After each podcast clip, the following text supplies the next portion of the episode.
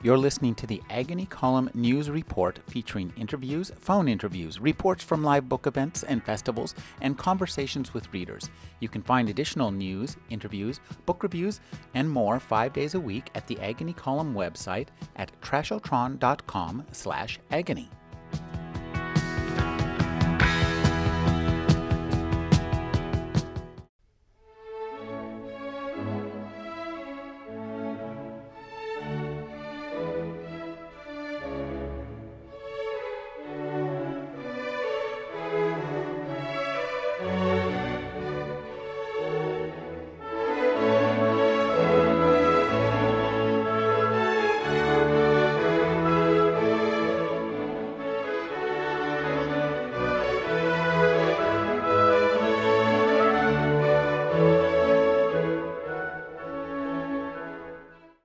I'm speaking with Michael Boatman. His new book is The Revenant Road. Thank you for joining me, Michael. Thank you. It's great to be here. Thank you for having me.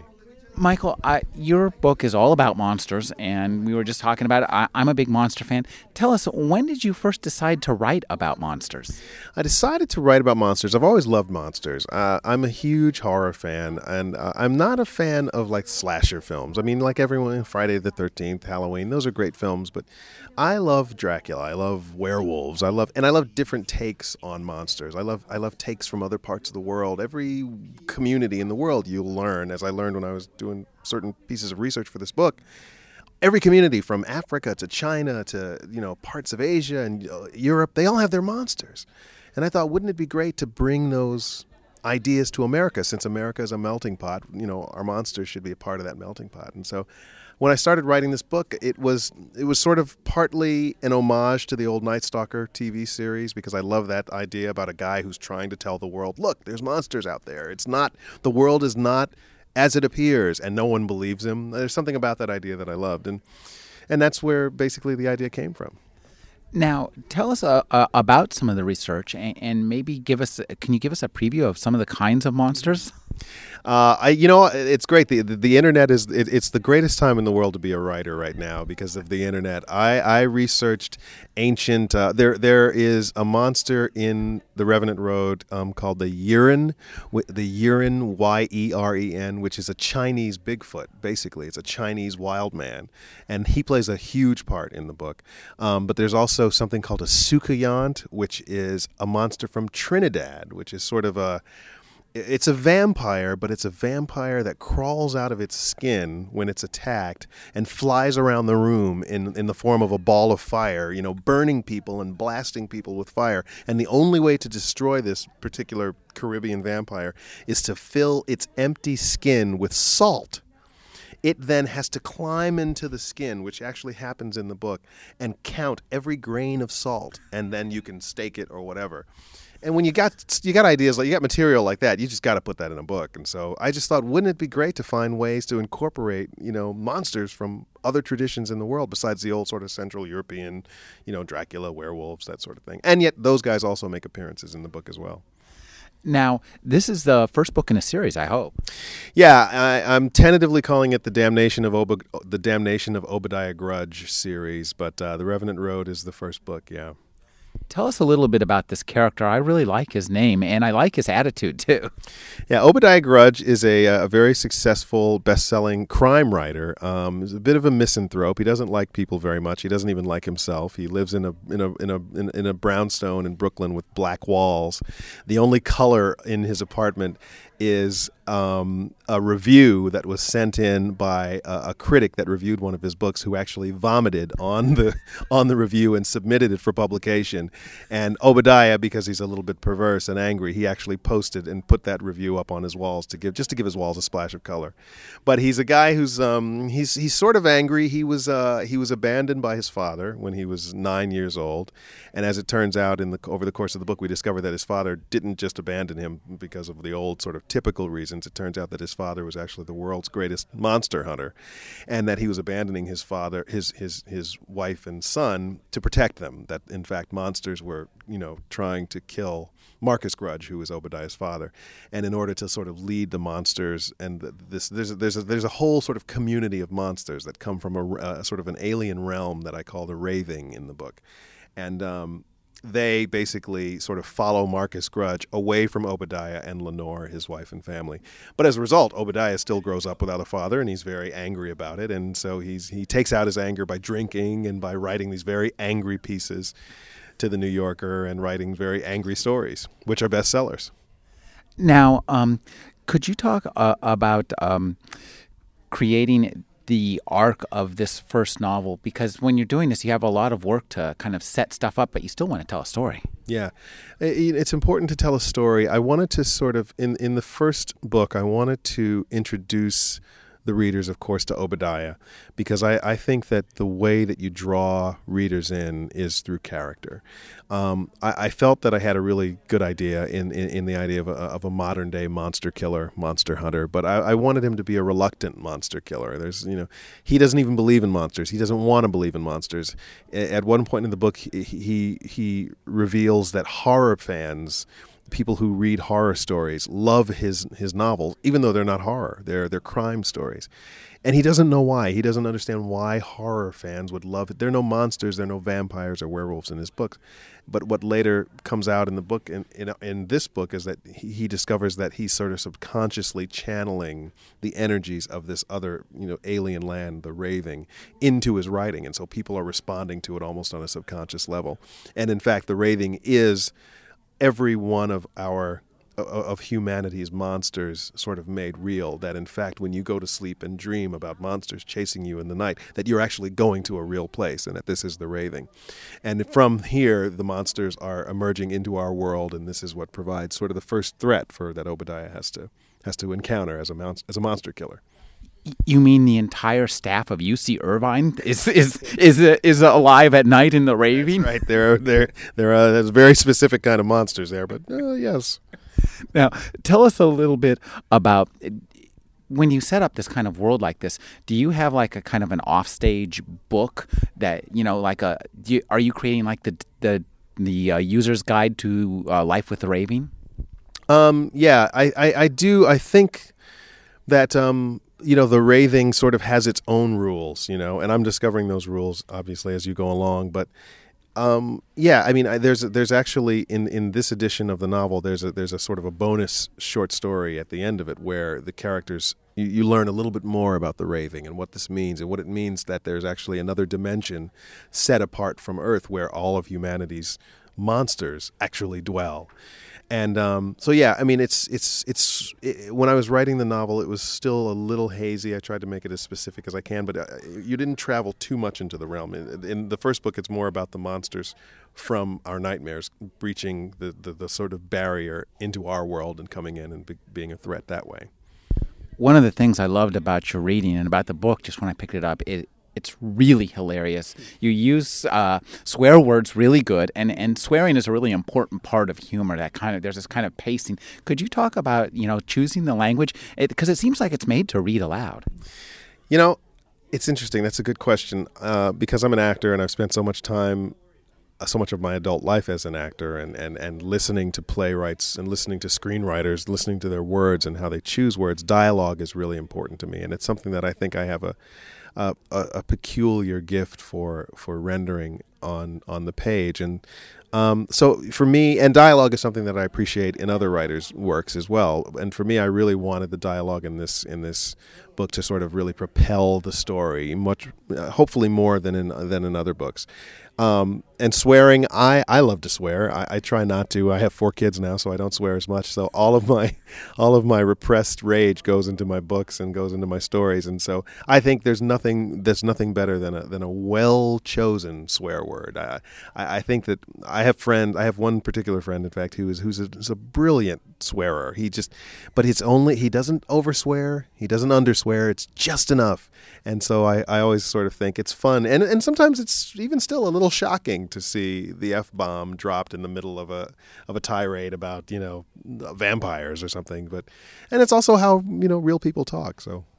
Now, one thing about books like this is that they give you the opportunity to talk about things that are happening in the real world and, address address those issues. Could you talk about uh, doing that in this book? Yeah, well, I mean, all fictional horror is metaphor. I mean, and so I, when I was writing The Revenant Road, I, I, I remember sort of it was uh, I believe it was right at the beginning, mm, right about midway through the Iraq War, and this idea that humanity was sort of being besieged in our sleep by this other realm was very much influenced by the war. That the idea that there is this other place on the other side of the planet where horrific things are happening, and it really could be something that we could ignore, except for the fact that all of those people who were hurt and injured and killed have to come back home and and be a part and be and be and be a part of our society. And so I see that now. I see that metaphor now. At the time when I was working on it, I just sort of remember thinking, oh, you know, this has something to do with the war. And I couldn't really put my finger on it as specifically as I can with hindsight now. But th- th- that was very much sort of in my mind as I was writing about the raving and, and, and what, it, what this idea that there were these events happening beyond our common purview, which now then begin to spill back into our everyday world. I've been speaking with Michael Boatman. His new book is The Revenant Road. Thank you for joining me, Michael. Thank you. It's great to be here. Thank you very much.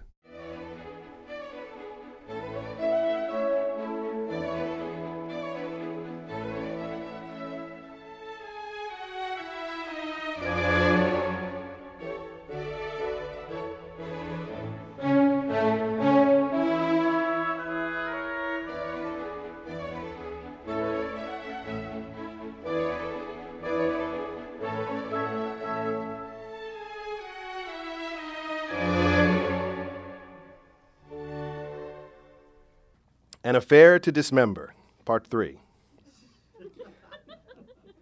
Three days after my father's funeral, I was lying on the sofa in my apartment, surrounded by the emptied contents of my liquor cabinet, and wishing I'd majored in brain surgery. There were several choice moments from the previous 72 hours that I would have happily cauterized. I was hungry. I hadn't eaten solid food since the morning of the funeral. I sat up. The pain in my head immediately called me an idiot and punished me accordingly. At first, I thought the blinking red light in the corner of my eye was a burst blood vessel. Then I realized that it was my answering machine. I pushed the play button, and my mother's voice filled my living room. Obadiah, I haven't heard from you. We need to talk. Call me. Beep. Obadiah, hi, it's Mark Bloom. Remember me, the publicist you're underpaying to make you internationally fabulous? Listen, I booked you on Juno for the day after tomorrow. Beep. Obadiah, Neville Kowalski calling. I rubbed the crust out of my eyes. I don't know exactly what your mother told you, but I can guess. I'd like to meet with you today, maybe over lunch at the White Fedora, say 1:30. I reached over and turned up the volume. I know this seems odd, Kowalski's voice continued, but there's a few matters need clarifying before we can proceed.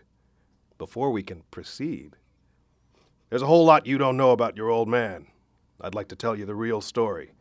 I'd like for you to understand what Marcus was all about. I hope you'll come. The machine asked me if I wanted to erase my messages. I looked at my watch. Twenty minutes to get to the white fedora. I got up, got dressed, ran past my kitchenette, and into the street to chase down a cab. I could eat after lunch. 32 minutes later, I stepped out of a taxi at the corner of Broadway and 47th Street. A healthy lunch crowd swirled around me. As I stepped up onto the curb, I was jostled by a group of fat Midwestern tourists. One of them, the obvious leader of the pack, grabbed me by the shoulders. Sorry, my brother, he brayed. Say, you and me aren't going to have a problem here, are we, Roscoe? The rest of the pack yipped and chattered like overfed hyenas. The red faced pack leader pounded my shoulder and roared with what I might have taken to be corn fed good humor if I hadn't been nearly asphyxiated by the vodka fumes eddying out of his enormous pores. Without waiting for my reply, the fleshy adventurers moved on up the sidewalk, filling the air with harsh Midwestern R's, smashing every vowel flatter than the flattest flapjack as they pursued the ephemeral pleasures of Times Square, Restaurant Row, and the Great White Way. The shrieking lunatic was almost a welcome relief. I turned, expecting to see some perfectly ordinary, crack addled urban wild man, caught up perhaps in the throes of a brick wielding frenzy. Instead, I was stunned to see a portly man wearing a smart cardigan and khakis, waving a butcher knife, crossing 47th Street at a dead run. Die! He was talking to me. As people around me scattered like roaches, I had one second to realize that I knew the wild eyed lunatic. That's Copernicus Geller. Geller dodged a speeding bike messenger and came on, his eyes wild as he screamed, Die! Then the crosstown bus smashed into him. Geller flew west 30 feet through the air and landed on Broadway, dead center of the southbound lane. It was 1:42 p.m., the height of the midtown lunch rush. Geller sprang to his feet. He'd managed to hold onto the knife, but his left arm jutted at an angle that would have confounded the nation's greatest contortionists. Undeterred, Geller turned, spotting me in the gawking crowd, lifted the knife, Die! and was struck by a taxi. The taxi driver screamed in some Middle Eastern dialect as Geller bounced off the roof, slid down the back windshield, rolled off the trunk, and hit the concrete. Again, Geller managed to stagger to his feet, or rather, his foot. Most of his right leg was rounding the corner of 48th Street, dragged beneath the wheels of the fleeing taxi. Disoriented, Geller hopped backward into the northbound lane just as a speeding UPS truck thundered into the intersection and blasted him through the window of the nearest Starbucks. as tourists and New Yorkers of every stripe ran toward the scene of the accident, I turned and made my way back up the street. Copernicus Geller was the book critic, book critic for the New York Sentinel. he hosted a weekly national cable show called Lit Beat, during which he'd once burned a copy of my novel Death and the Sorcerer while singing God Bless America. One nut job down, I thought with warm satisfaction. My step even grew lighter as I made my way back up, 7th, back up 47th Street. I even whistled. Sorry I'm late. Traffic.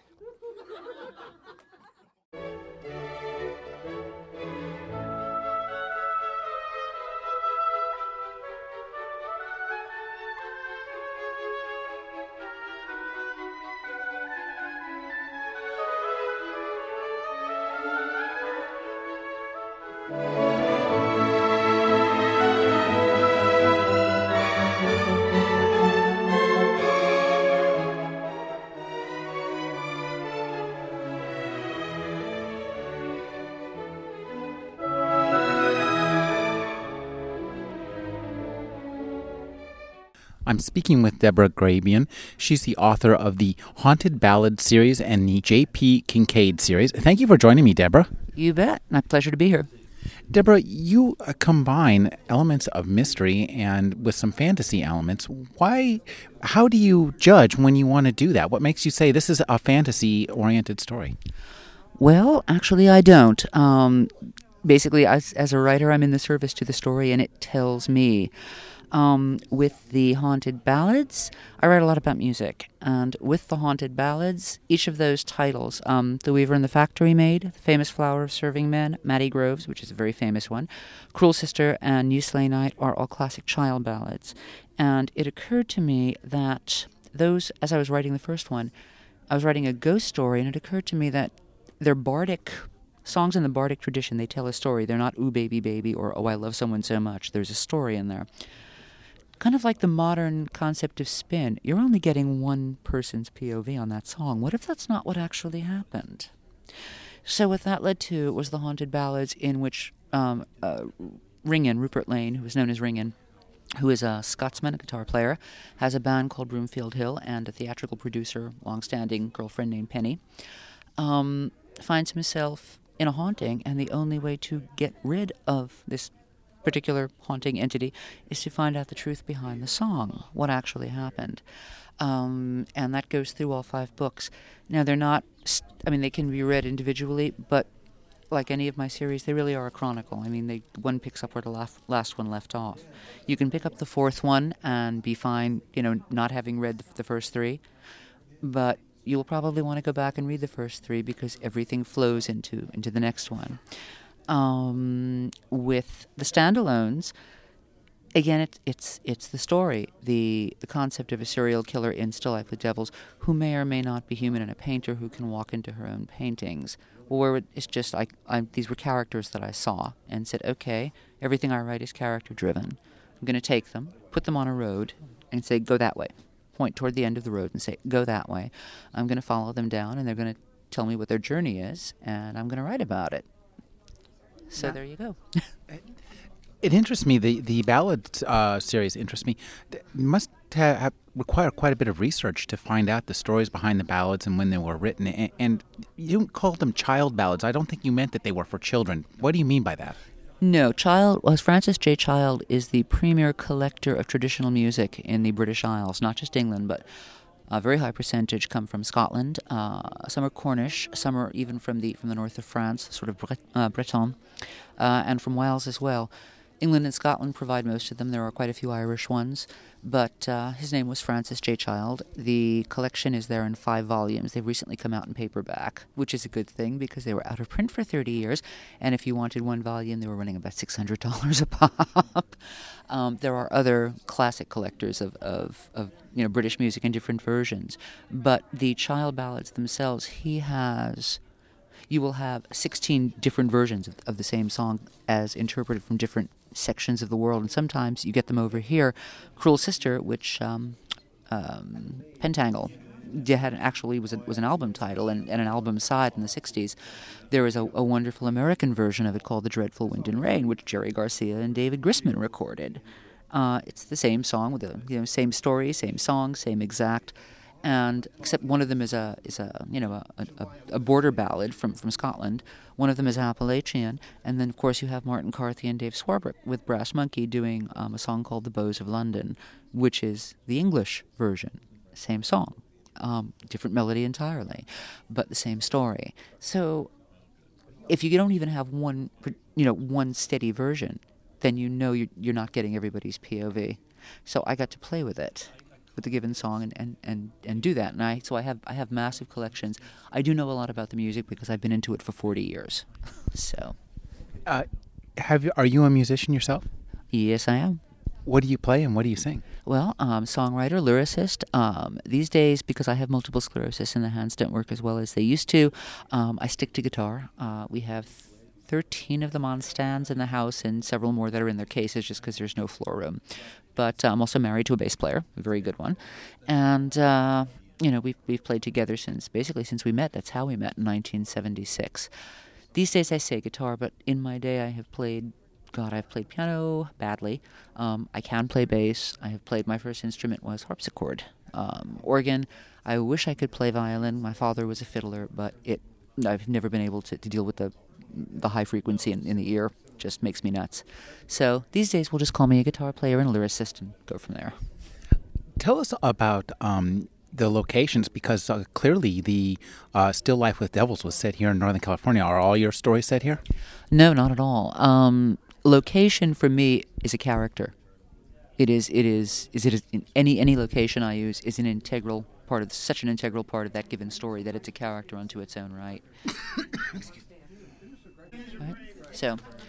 So yes, locations. Um, basically, the Kincaid Chronicles, J.P. Kincaid, the new series. He is a he's an ex-session man and now basically member of a world-class band. He is uh, an ex-Londoner who lives in San Francisco.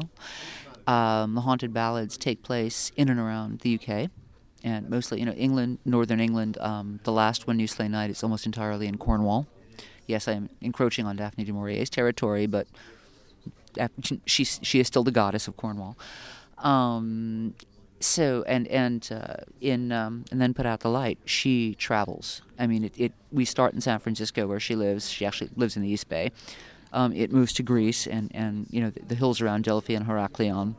Uh, from there to Rome. From Rome down to Herculaneum. From there to England, and from England the last third of the book takes place in France, which is a country that I know and love and I'm very familiar with. And again, the location just it just soaks through because it is location is I think and should be in any good any good book should be a character unto itself.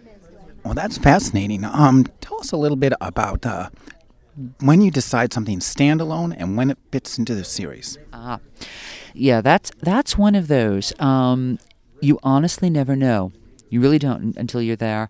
I wrote The Weaver and the Factory Maid um, and Rock and Roll Never Forgets, which are you know, uh, respectively, the, the, first Haunted Ballad and the first J.P. Kincaid Chronicle, as standalones. That's what I thought. Um, with with uh, with the Kincaids, which are just the books of my heart, I wrote the first one, 92,000 words, in 29 days, and said, "Okay, it's my midlife crisis book, bleeding this book. I needed to write it." And two days later, I had started "While My Guitar Gently Weeps," and I finished that in 33 days. That comes out this September, St. Martin's Press. Um, with The Weaver and the Factory Maid, um, it had been percolating for a while, and I think halfway through that one, I thought, you know what? I think if this gets bought, I'm, I'm going to turn this. This feels like a series. This feels like I, I, want more of these characters. I want them to go down that road. And the Haunted Ballads, the first one is, is, is very is fairly light. It's it's a very sweet book. It's a setup book. You know, the, there's there's nothing. The only the only thing dangerous about the ghosts is the fact that they're unnatural. I mean, they're but as as as the books go along, uh, the the hauntings are a little more perilous. I mean, we have by the time we get to Matty Groves in the third one, they're literally dealing with an incubus, and he is vicious and unpleasant, and it tackles the question of whether or not, in fact, what we think of as as demons, you know, or evil spirits or whatnot, are actually just horrible, miserable. Totally tight little human beings who are so crappy and disgusting in real life they have nowhere to go but down. You know, no redemption. That, that, that sort of leathery, hideous is basically their personality showing. So, you know, I, I saw that one as a series halfway through the first book. I knew that was to, I could see me taking them further and further down that road. Well, this is very fascinating. Now, tell me about um, your, your publishing. You're working with a small press publisher. Tell us about uh, Press. Well, I've got it's it's interesting at the moment. I actually have uh, worked with four publishers and they run the gamut. Um, just to, to get the big ones out of the way, uh, the the Kincaid Chronicles and the Haunted Ballads are on uh, St. Martin's Thomas Dunne Minotaur, which is their their mystery imprint. Um, I'm in an anthology called For Keeps, which is nonfiction, which is a book of essays about women dealing, talking, women authors talking about you know aging, health, etc. Um, and that one's with Seal Press, which is a nice, solid little press across the bay in Berkeley. Um, Egmont, which is a young adult publisher, the oldest uh, existing young adult publisher. They were a Dutch company. They've been uh, in the UK as well for years. Just opened Egmont USA. Um, I am in spring 2010, Dark in the Park, which does have a fantasy element to it. It's um, narrated by a uh, an abandoned cat in Golden Gate Park, having to learn how to sort of survive and trust and who to trust, and forming friendships and alliances. And then we, of course, we have the incursion of coyotes into the park, which we've really had. So this is from our experience as cat rescuers. We're out in Golden Gate Park every night, no matter what the weather is, and we have been for ten years. So we know the night world of the park, and we know the people who live there, and we, we know the animals, and we know what is there and what isn't. Uh, and there's there are ghosts in the park, so there's quite a, a strong fantasy element to that. Um, and Drollerie has these two of mine and two of my short, you know, two of my short stories, um, fiction pieces as well. Drollerie is the brainchild of Deena Fisher. Now, Deena, her husband, is with the library, the, the, the Greater Cleveland Library System, and it, it is a big library system. This Cleveland, Ohio, huge system. Uh, Deena has a love of books, and she has a talent for picking out what's going on where. And when she wanted to start Drollerie, uh, she approached me and she said, What would it take to get you to give me Still Life with Devils? And I said, Nothing. You want it? Absolutely, sure. Because I think that in the end, with the current economic model and the fact that the mainstream houses really are not adapting to what they need to do, you know, it's like, guys, as, as handsome and as, as literary cred as much because I'm a literary writer, as much cred as it is to have the 24.95 hardback on the shelf, Ask any bookstore owner, they'll tell you they can't sell them. You know, in this economy, if you can buy the book as a $6.95 paperback or as a $25 hardback, unless you're a collector, you're going for paper. And trade paper, which is what Drollerie is put, putting out with, with Michael's book and with mine, um, hits that, that price point and that gamut beautifully. It's in the mid range pricing, it's still affordable. They're beautiful covers, you know. And Deena has what I wish I saw more of in the publishing industry these days. She has a huge amount of integrity and she's really dedicated to getting this to work, you know. A lot of what they do is, um, I mean, they're, they're, they're what she calls transformative fiction. So there's magic realism, there's fantasy, there's horror, there's you know anything with the element of what you can't see. Um, they do a lot of e-publishing, you know, uh, you know, so for you know novellas and short stories, but for the print novels, my job basically my responsibility when I when I gave them the book was to get them on the map because I was an established author with a lot of literary cred. I mean, Publishers Weekly reviews everything I write. You know, Kirkus reviews everything I write, and they like me, which is almost unheard of. They don't like anybody. Um, Library Journal keeps starring my books, and they called Rock and Roll Never Forgets was their lead mystery of the summer. It was their big beach read. So yeah, and School Library Journal loved me. Book List reviews everything I do. So it's like, yes, Publishers Weekly reviewed Still Life when it came out, and they loved it. They wanted a sequel. So you know, my job was to help get them on the map, and you know, in return, I you know, I got I got them to, to put out just a wonderful edition of a book that I'm very fond of, and that just because it, it's so not straight genre you know, a mainstream publisher wasn't going to be able to do anything with it. You know, um, I honestly do think that that small presses may be the future of publishing, especially in the age of the internet. I mean, they have publishers are going to have to adapt to that, or they're just going to fold. We've been seeing mainstream publishing has been imploding the last couple of weeks. It's been nightmarish.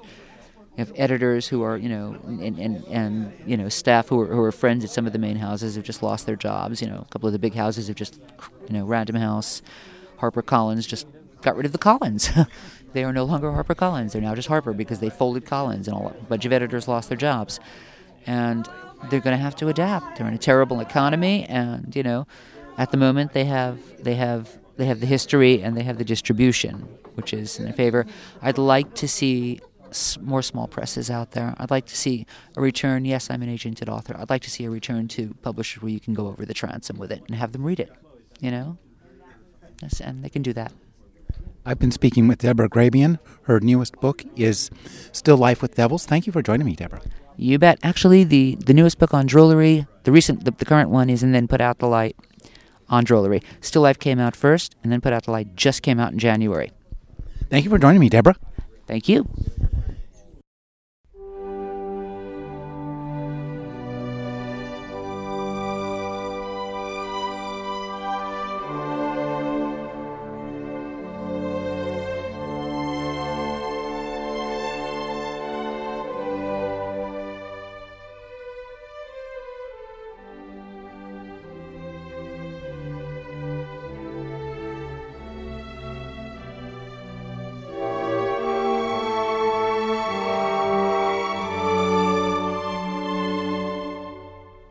English is your native tongue, or it's not, but you know it well enough to be dreaming in it.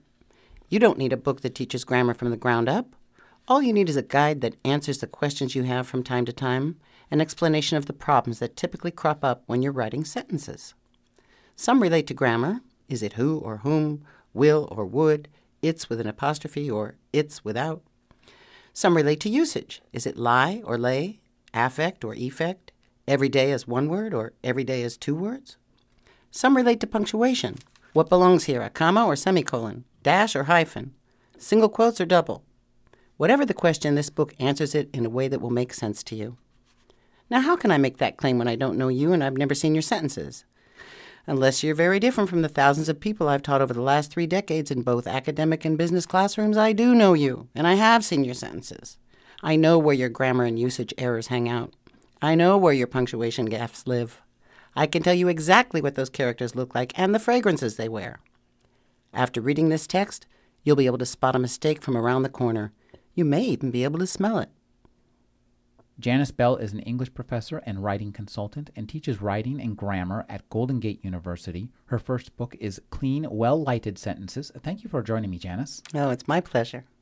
Janis, there are a lot of different grammar books out there. And I just like to ask you, you know, tell me first, what other books are do people typically have out there? Well, people talk about Strunk and White. They've been talking about that for years, and it's a lovely book. Um, actually, those are the authors. The name of the book is Elements of Style. Most people recognize it. It's mostly about style, though. There are a couple of hints about grammar and a little bit about punctuation, but uh, not enough really to target the kinds of mistakes that people are making nowadays. And it isn't just nowadays that they've been making for decades. Now, another book that I think is, is often also uh, mentioned is the Chicago Manual of Style. Yes, and of course, that's an excellent reference book. It's huge also. Uh, it also is not a discussion of grammar with sample sentences and questions and answers and quizzes, etc. But it's a wonderful reference book, especially if you understand grammar terminology, because, of course, it uses a lot of it. Now, you've written your new book, Clean, Well Lighted Sentences, is a kind of a different kind of grammar book. What inspired you to write it? I've been teaching writing for 35 years, and I've seen a lot of writing, not just in universities, but in the workplace. Um, profit, nonprofit, government. I've, I've, I've taught nonstop, not even taking summers off. So I've seen hundreds of thousands of papers that people produce. And uh, over and over again, I see the same mistakes cropping up. And I'm talking about writers who are native speakers of English. So it, it occurred to me that people don't need a grammar book, as I just read from my introduction, from the ground up. They just need to be told about these typical errors that keep happening. Um, and if one explains it to them and gives them examples and shows them the kinds of sentence structures that are risky, then my feeling is perhaps uh, these errors are going to disappear and everybody's going to be writing clearly. I, I like this idea of risky sentences. yeah. Well, some of them are risky to us because we don't really understand what we're doing. We don't understand certain kinds of structures. We don't know what we're into. And so we make the mistakes. And by the way, I'm going to extend that. We also don't understand fully what all of our punctuation marks do. So we rely heavily on commas and periods, and we're not so sure about those. Uh, and you cover them quite well in this book. Now, tell me a little bit when you des- how long ago did you decide to write this book?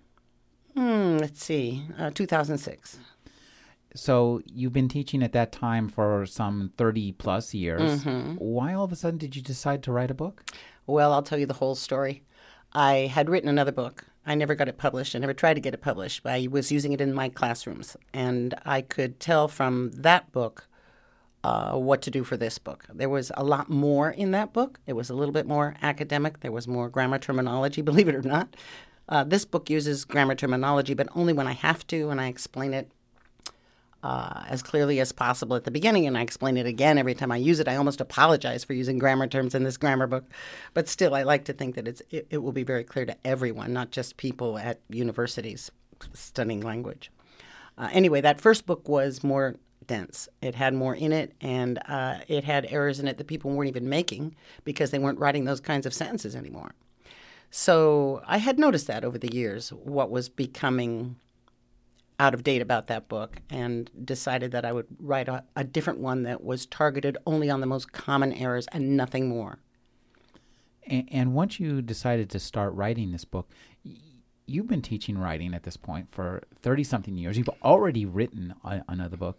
Um, tell me, you know, your process for for uh, creating this book. Did you the the way it's laid out is very organized and methodical. Was your method of writing it organized and methodical? Well, I should hope so. I'm not quite sure what that means. Well, I knew the order in which I was going to discuss the different grammar issues, and I knew that the last chapter was going to be on punctuation. Uh, so I would sit down a week at a time and focus on one chapter, honing from my previous book only what people need to hear in 2006, 2007, 2008, etc. And so I guess in that sense it's organized, but I, you know, I've been teaching writing for a long time, so it's natural to me to stay on my topic and stay focused and stay well organized. That's what I do. Don't ask me about anything else in life. Believe me. um, well, tell us uh, as you wrote this book, did you seek the advice of the people you were teaching? Did you show it to people you were teaching and say, "Does this help?" Oh, I didn't show it to them. I remind you, I had written that other book first of all, so mm-hmm. I knew what was working and what wasn't working. Mm-hmm. Um, I, yes, it's also true that as I churned out a chapter for this book, I would use it in my classroom, and I would see uh, whether there were any questions or whether there was a segment of it that somebody wasn't clear on. And in one instance, there was. I remember there was one sentence in one of my chapters that was ambiguous to one person, and so I changed it. Wow. That's right. But yeah, by now I know how people hear the language. I know what confuses them. I know um, how they will best receive the message that I'm trying to give. Believe me, I mean, when you're teaching nonstop for that long and with such a diversity of people in your audiences, you get it. You understand how to explain something so that everybody in the room understands. So this is uh, the book that you are not only born to write, but you actually lived to write to a certain extent. Absolutely. I, I do feel that way. You think you're joking. I have a theory that when I go to the next life, everybody's English is going to be perfect. Not because they've read my book or had me as a teacher, but because I will no longer need a job.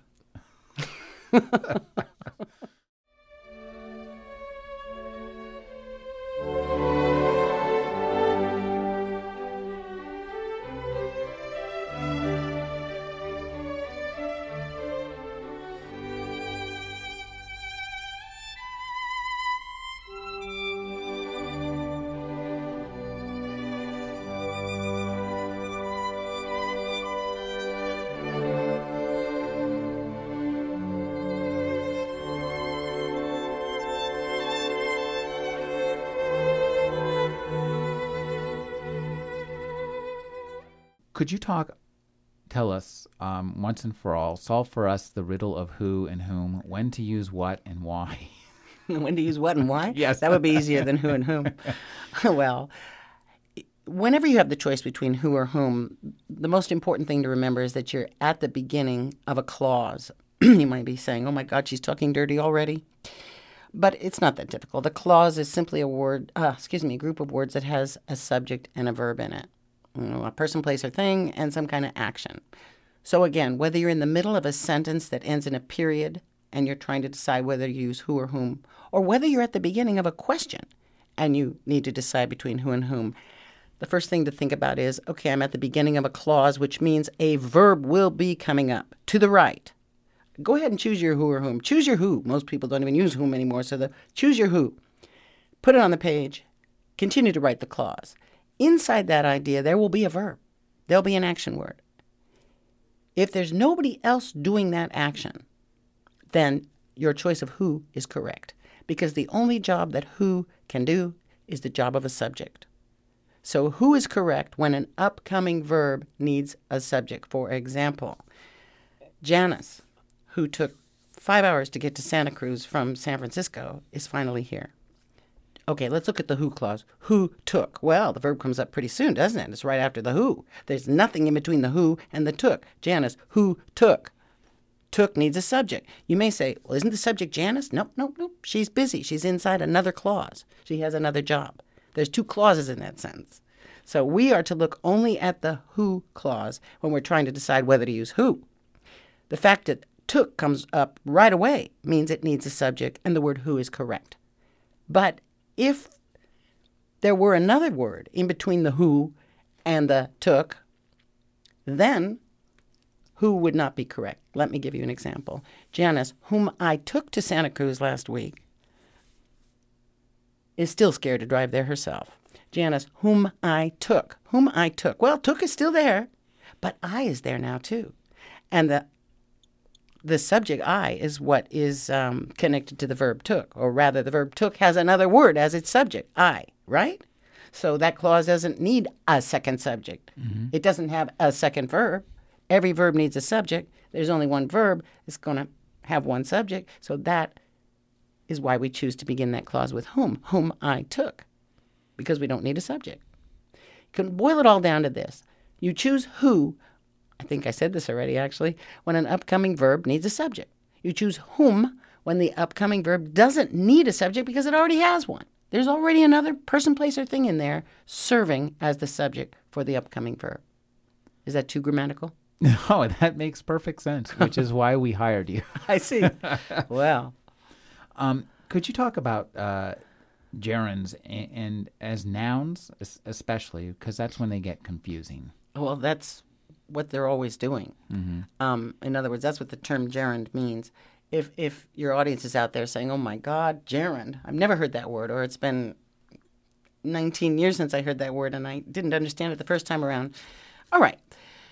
If you stick an ing on the end of an action word, like running, walking, swimming, dancing, that word could be doing quite a few jobs in a sentence that you write.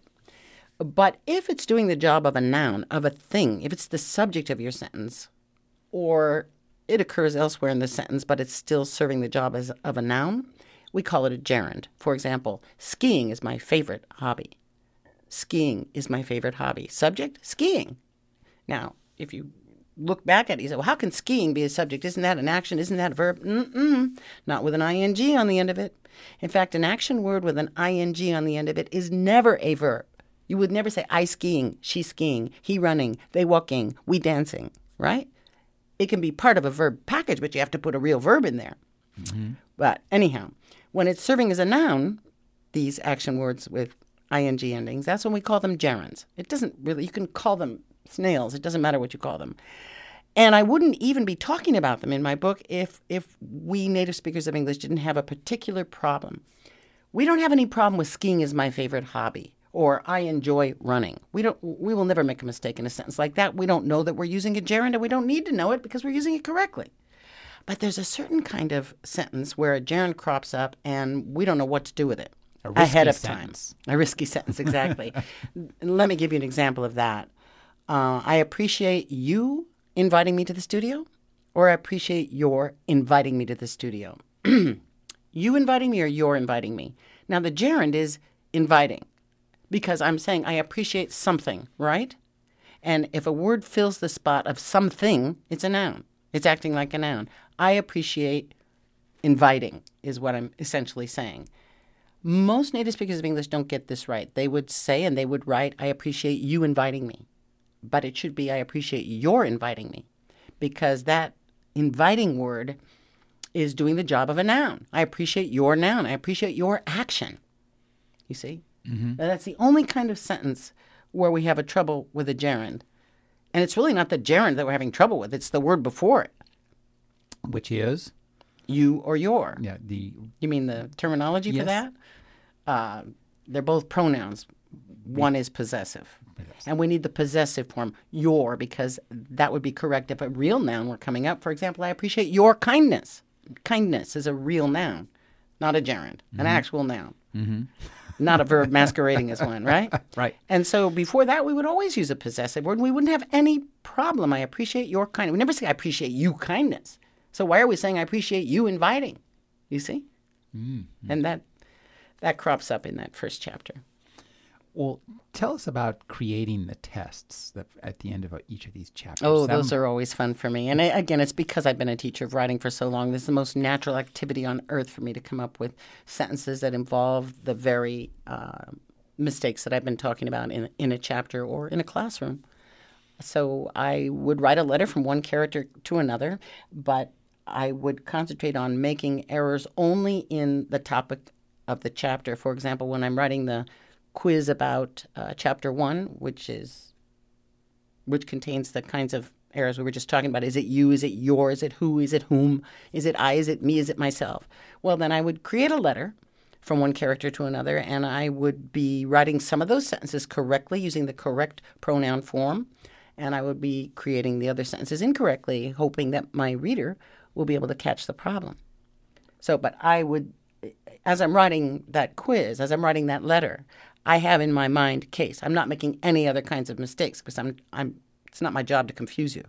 And you're looking only for for errors in case. In the next chapter you're looking only for errors in agreement. In the next chapter it's only tense. And then it's mood. And then a mood, that sounds funny, but that's verb mood is is the name of a certain grammar area that causes us problems, and it it involves uh, I wish I were or I wish I was. The were and the was business are part of the mood discussion very common native speaker mistake. Everybody's wishing they was when they should be wishing they were. Anyway, that was certainly a digression, but uh, you get my point that as I'm writing the mood ch- uh, uh, quiz, I'm thinking only of the verb form and is it correct or isn't it? Because am I speculating or am I not? So I just changed channels in my mind. First I'm on case, then I'm on agreement, then I'm on mood, then I'm on punctuation, then I'm on modifiers. And uh, it's easy for me. It's what I do most naturally. Janis Bell is an English professor and writing consultant and teaches writing and grammar at Golden Gate University. Her first book is Clean, Well Lighted Sentences. Thank you for joining me, Janis. Oh, it's my pleasure.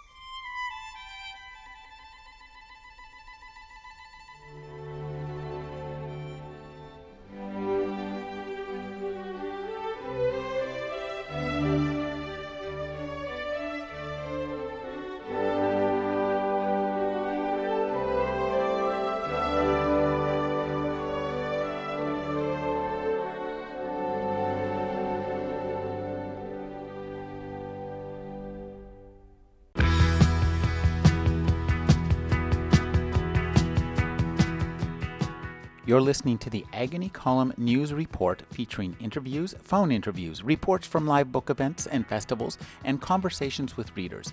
You can find additional news, interviews, book reviews, and more five days a week at the Agony Column website at trashotron.com slash agony.